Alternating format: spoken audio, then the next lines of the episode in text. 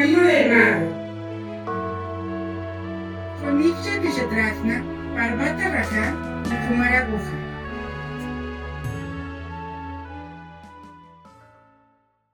Hola a todos, bienvenidos a nuestro podcast El Camino del Mago. Está con nosotros Kumar Aguja y Iya, quien es nuestro guía, y pues eh, muchas gracias a todos por acompañarnos en este episodio del podcast. Y pues bueno, eh, pasemos a lo que está, lo que nos interesa. Y pues el episodio pasado, Iya nos platicaba un poquito entrando pues en un tema, si me permiten decirlo, tal vez metafísico, acerca como tal del absoluto, de sus atributos, de sus cualidades, de cuál es la diferencia entre esto. Y pues, eh, así como prometiste ella eh, adentrarnos más un poco en las bases de la teoría cristal, pues nos gustaría que nos, ayudaras eh, retomando la definición del absoluto. Bueno, sí es muy importante hablar de la teoría cristal como un principio arranque eh, del, del, entendimiento pues de todo, de todo.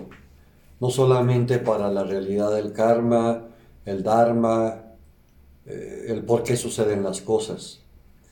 Por lo tanto, yo creo que en este episodio, y no creo que termine, tal vez venga más, hablaremos de, de esto que es la base sustancial de la teoría cristal. Miren, lo más importante es que este único absoluto es el único centro. Es saber que con lo anterior podemos entender que, primero, la esencia gobernante de ese espíritu eterno es realmente el Padre. Y la esencia de la Madre, que es el círculo que envuelve al punto único y al que llamaremos la materia plástica, de donde partirá eh, en la creación la protomateria. Esta dará lugar a todo el universo creado, ya sea para nuestro concepto material o no. Con esto, pues se entiende ahora aquella metáfora, o más bien aquella frase de los eh, devotos de la Madre Eterna, que dice, Madre Divina es todas las cosas y todas las cosas son Madre Divina. Este es el principio base de la femineidad de ese absoluto, como Dios Madre, Dios Padre. Al hablar de los aspectos y cualidades de ese absoluto, deseo pues repetir que estos son conceptos, chicos, ya que sólo así los podemos considerar conceptos estos están en el todo y en la nada. Y están, y de hecho, pues forman el centro y la circunferencia a la vez. Son el primero y el último. De la misma manera el uno y el cero. Y así es como el número de la Madre Divina es el número 10.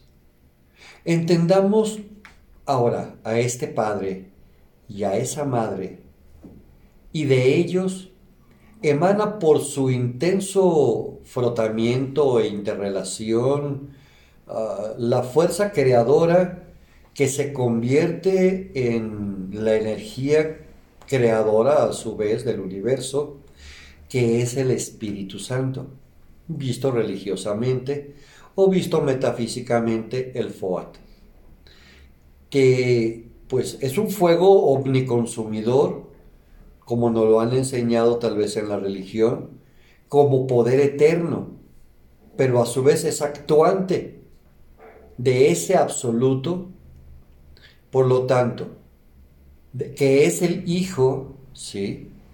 Es el rayo que desciende, luego va a oriente y occidente y regresa de nuevo, y por lo tanto, también lo podemos considerar el verbo. Pues miren, Así es como ese absoluto lo deberá de ser todo, habíamos dicho, ¿recuerdan?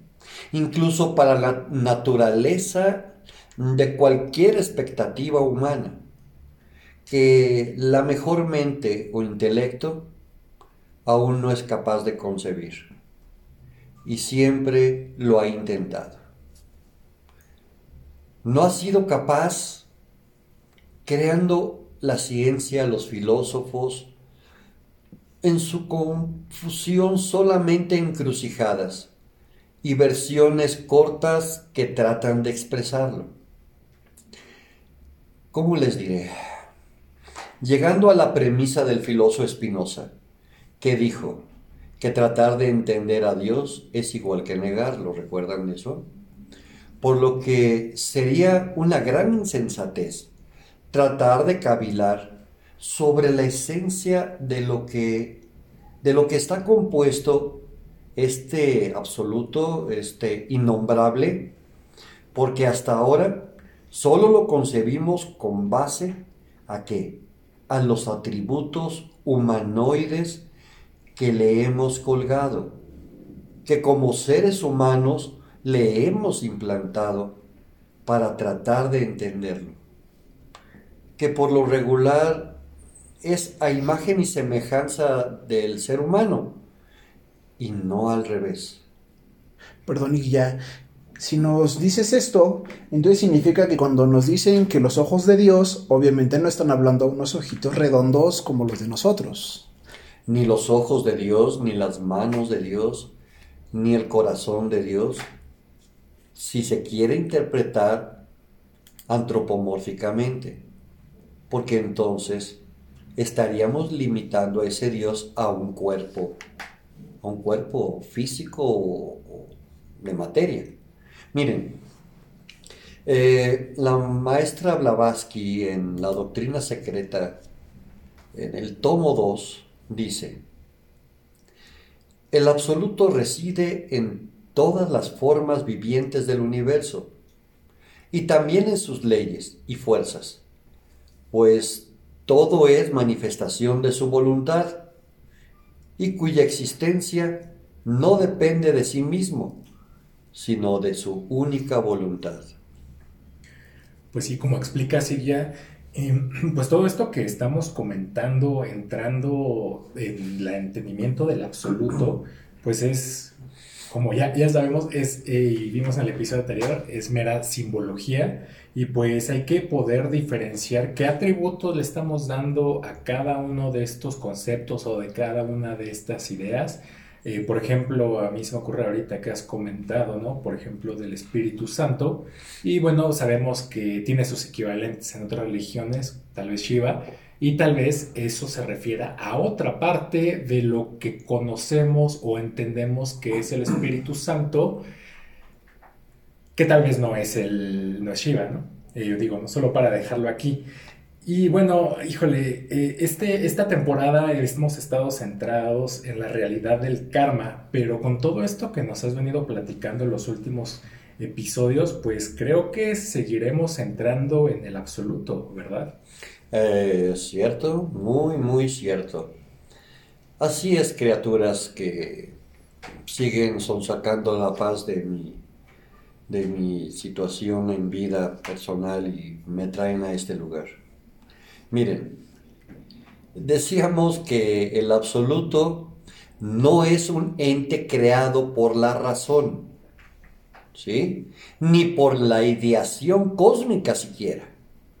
Él es el verdadero espíritu de todo el universo.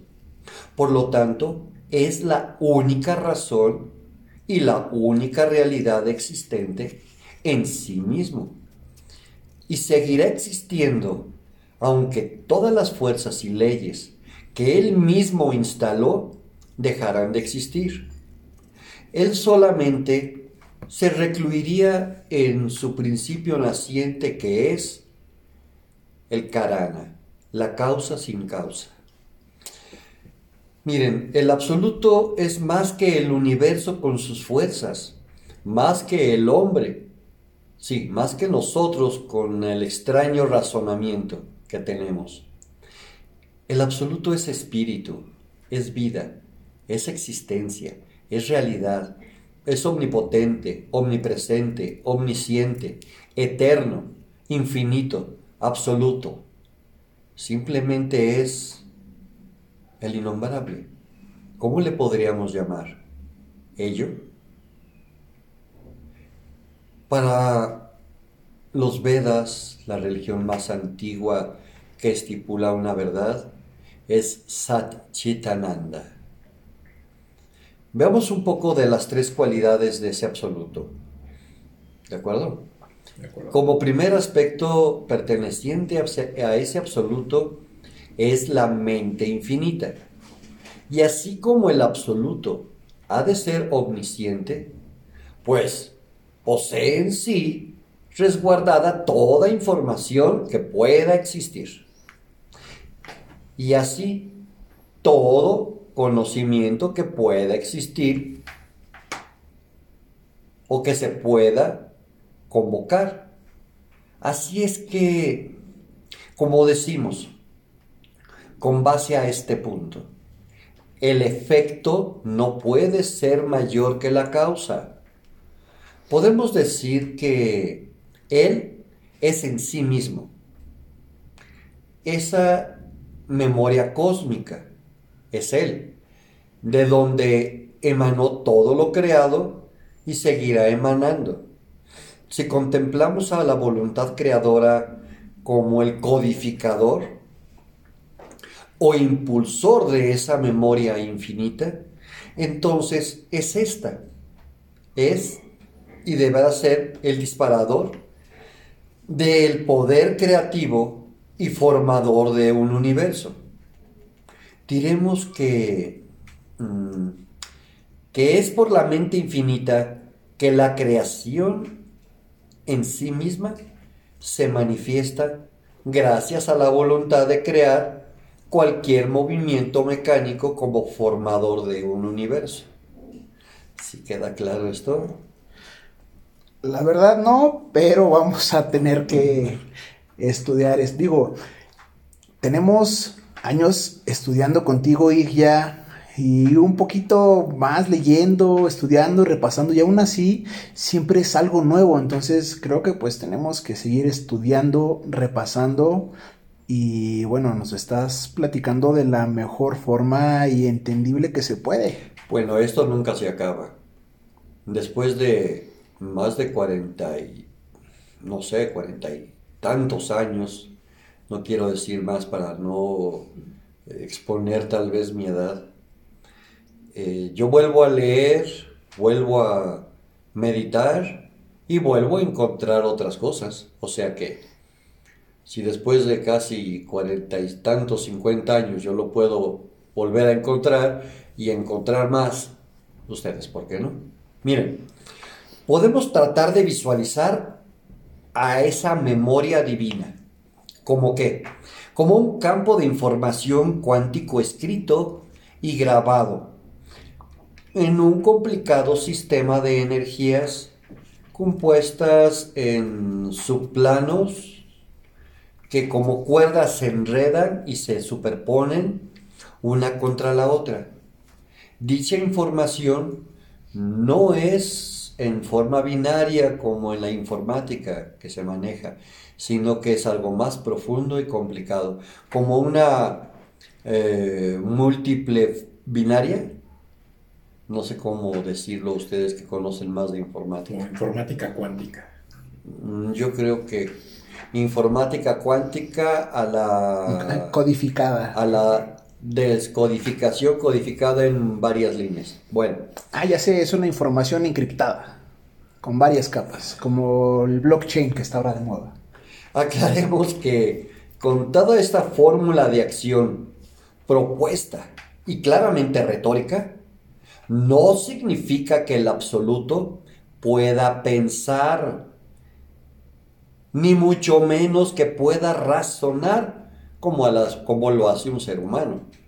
Él, dijéramos románticamente en su pristina esencia, conoce, sabe y ejecuta sin necesidad de pensar, hablar o actuar. El siguiente aspecto es la vida eterna. Contemplemos ahora este absoluto de increíbles dimensiones. Obsérvenlo. Más grande que cualquier Dios creado o estructurado por cualquier religión en la historia de esta nuestra querida humanidad. Supuestamente ilimitado en poder y con grandes cualidades emocionales impuestas por los arquetipos de sus mismos creadores humanos. Un Dios amoroso, pero intolerante e iracundo.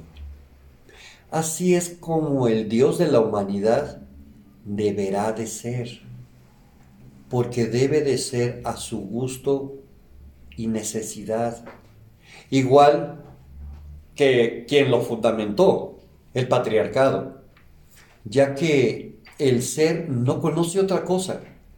De hecho, en el 2021 todavía es necesaria las grandes luchas feministas para pues para que se tome en cuenta la acción de ya no un patriarcado y de hecho tampoco de un matriarcado, sino de qué? De una responsabilidad compartida. El ser no conoce más. Esa versión caduca por nuestra evolución y ahora la lógica. Y ya, pues ya ha quedado anulada en nuestro intelecto. Miren, bien sabemos que todo cuanto existe pertenece a ese absoluto. Y de él procede todo. Por lo tanto, todo está hecho de su misma esencia. Y por lo tanto, si cualquier objeto procede de ese absoluto, que recuerdan, es la única realidad. Por ese mismo juicio concluimos que este mismo absoluto ha de estar dentro de cada objeto.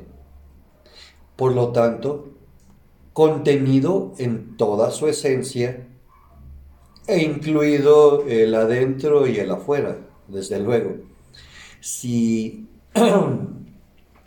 si este absoluto es el único, diremos que no solo es todopoderoso, sino que además ha de ser omnipresente, presente en cada átomo, molécula, objeto. Sí, también el todopoderoso, el absoluto, está presente en el perrito, en la piedra, en el sol, en la basurita que acabas de tirar a la calle ahorita que vas manejando, eh, en todo, porque si no, sería casi todopoderoso y casi, casi omnipresente. Suena un poquito chistoso, ¿verdad? Eh, decimos que entonces que es infinito e ilimitado en cualidades. Estos conceptos muy humanos lo hacen ser comprendido como qué? Como eterno también.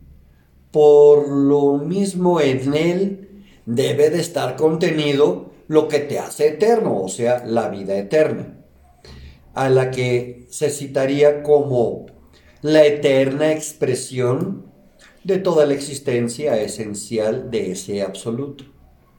Siendo así, es correcto decir que todo está vivo en el universo. Sí, también el papelito que acabas de tirar a la calle o la colilla de cigarro. Y al decir todo, comprende también la materia que nosotros, seres intrascendentes, consideramos como muerta o inanimada, incluidos todos los átomos y subpartículas atómicas incluyendo las libres por el espacio. Pues de lo contrario, sería erróneo, vuelvo a repetir el concepto mismo que por ahora apelamos, e incluso el de sus manifestaciones. Concluimos particularmente que, miren, ninguna cadena es más fuerte que el eslabón más débil. ¿Recuerdan esa frase? Y si este eslabón, que es la premisa que ahora tocamos, no puede soportar el peso de las verdades que el universo y del universo estamos tratando de comprender ahora, deberíamos de cambiarle, pongan allí una estación de música que les guste o pongan música de otro, pues que les relaje. Eh, o vayan a la iglesia y pidan perdón por haber puesto esta, este podcast. En el universo lo que llamamos muerte solo es un cambio de la forma de la estructura de la materia, cuando ésta deja de estar animada. O diciéndolo de otra manera, cuando se ha llegado al punto de máxima eh, fatiga de la materia, ésta tendrá a modificarse, cambiarse y tal vez transformarse. Reiteremos que la vida está presente en todos los átomos y moléculas. Y por lo tanto en todas las sustancias existentes del universo. Y esta vida en ellas se manifiesta en miles de diferentes grados de expresión. El universo el universo no es un complejo de elementos inanimados y sin vida. El universo es un cuerpo vivo en la eternidad. La vida es una y es eterna. Y nosotros existimos en esa vida. Pero no confundas con que tu vida es única. Eso es otra manipulación que te han dado. El tercer aspecto inherente al absoluto, entonces, es esa vida eterna que es el catalizador que dará existencia y vida a la creación facultada por su voluntad, pero resguardada y empapada de su mente infinita y lista para entrar en la existencia en cada segundo de este el cosmos. Y pues miren, así es como se menciona, vuelvo a repetir a Blavatsky en el manuscrito de Isis sin velo, vida solo es una, y el universo una viviente unidad que palpita por virtud de la voluntad de vivir el absoluto. se las repito, vida solo es una, y el universo una viviente unidad que palpita por virtud de la voluntad de vivir del absoluto. Entonces, Dios es vida por existir en cada molécula de su creación. Y cada vida individual es un centro consciente de la única vida, subyacente en la forma y manifestada según el grado de su misma evolución. Lo que yo entendí es, eh, bueno, siempre que podamos conceptualizar el absoluto, que sabemos que es imposible, pues siempre va a haber algo más arriba, ¿no? De, lo que podamos pensar, ¿no? Tal vez podemos ir eh, tomando ese trayecto de, comprensión desde lo más simple, ¿no? Como el cielo que veo es todo, eh, Diosito en la nube es todo, el sistema solar es todo, la Vía Láctea es todo. Qué flojera no estás dando. Suena como plática religiosa no queremos catequesis. No, bueno, yo lo que, lo que me refiero es que cualquier cosa que podamos pensar eh, siempre va a poder estar más arriba, ¿no? Y creo que ahora con tu explicación y guía de estos aspectos, pues nos quedaría un poquito más claro eh, cómo es que se manifiesta este absoluto, ¿no? cómo es que este absoluto en realidad. Espero que sí haya quedado claro en ti y en muchos más. Y cuando ya lo hayan masticado adecuadamente, les pediría yo un favor. Ojalá y me lo puedan explicar. Bueno, para empezar, algo queda claro. Son tres aspectos. Al menos ya de eso nos hablaste en este episodio. Mente infinita, voluntad creadora y vida eterna. Ahora nos resta masticarlo para ver dónde es cada una, cuál es cuál y bueno, esto que nos mencionas al final de que vives una, obviamente no tiene nada que ver con las doctrinas que nos dicen. Es que la reencarnación no existe porque nada más vives una vez, sino que es algo mucho más profundo, de acuerdo a lo que nos platicas guía. Pues son forma de interpretar las cosas, ¿no? Es como lo quieres ver. vida es una, o sea, es esta mi vida, la única vida que viviré, entonces, ¿qué caso tiene haber existido? ¿Qué caso tiene la creación misma? Creas, creces o no creces, decreces, haces karma o no haces karma, evolucionas y te mueres y se acabó. Entonces, ¿para qué construir un universo? ¿Qué chiste tendría?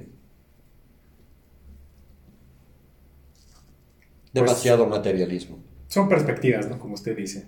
Es como si tratáramos de justificar el porqué de la creación, que seguramente nos quedaríamos súper lejanos con la explicación o la adaptación a nuestras ideas que quisiéramos ponerle. Sí, el por qué estamos aquí no cabe en 20 minutos.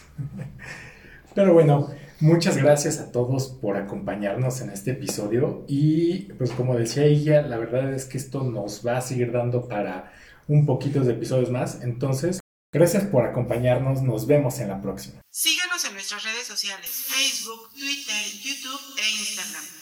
Danos like y activa las notificaciones para estar enterado de todas nuestras novedades.